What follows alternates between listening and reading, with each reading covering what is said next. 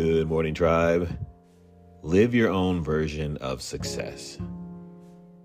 Lots of folks will have well-intentioned opinions of what success looks like, but the only true version of success is the one you choose for yourself.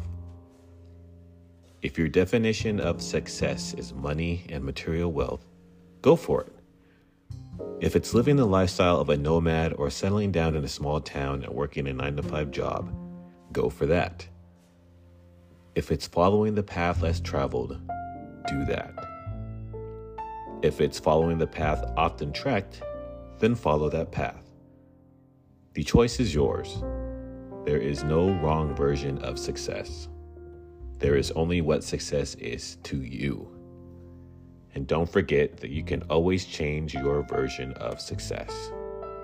Whether you're 20, 40, or 70 years old, the important thing is to always live your own version of a successful life.